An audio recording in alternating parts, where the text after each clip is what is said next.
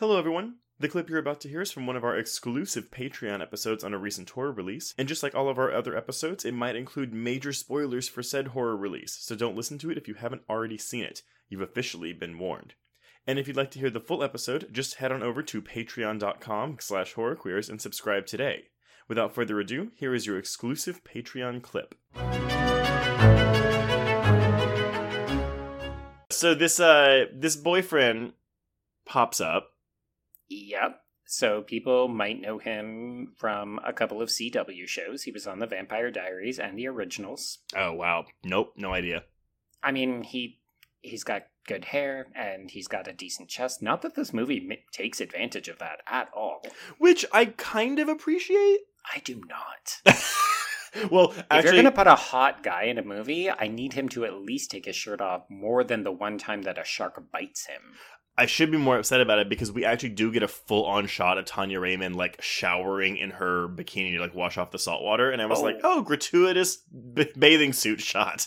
I felt uncomfortable for Tania Raymonde in this Yeah. movie. There were so many times, like, she literally changes outfit into a skimpier bikini wetsuit ish thing for the entire climax of this.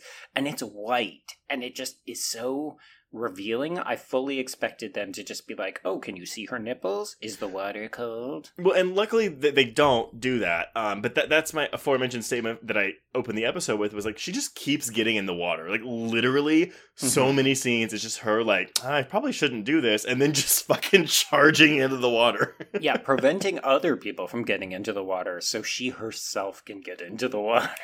I will say that I actually think that her performance in this is really Oh, good. she's really good. Yeah, no, she's she is channeling Saffron Burrows to a good degree, where she's the kind of prickly lady scientist, Mhm, and but- but she's on the side of good. well, in this case, yes, because Yeah. they learned their lesson. We don't want to kill a bitch again. yeah, well, and as as we've seen in this movie, they don't kill any bitches. Mm-mm. I'm very pro letting all the women live in this movie so that all the men can die. I will tell you right now, I was actually really upset at first. Not when not when they revealed um Mia in the fucking cabinet thing, but when she quote unquote died the first time, I was like, A, I was like, to see it. we don't see we see a shark so a it's actually framed really really cool when mia she, so her not boyfriend just gets killed she then falls and she's sitting on i guess what's a wardrobe Mhm. and it's framed actually really well where it's a close up on her as she's saying something like praying or whatever and you can see the fin like behind her Yeah. and and the shark is circling her so then you see the fin come in front of like between the camera and her i thought it was really really neat but then yeah basically she screams and the next thing we see is the shark swims out of the building and there's blood coming out of its mouth Yeah.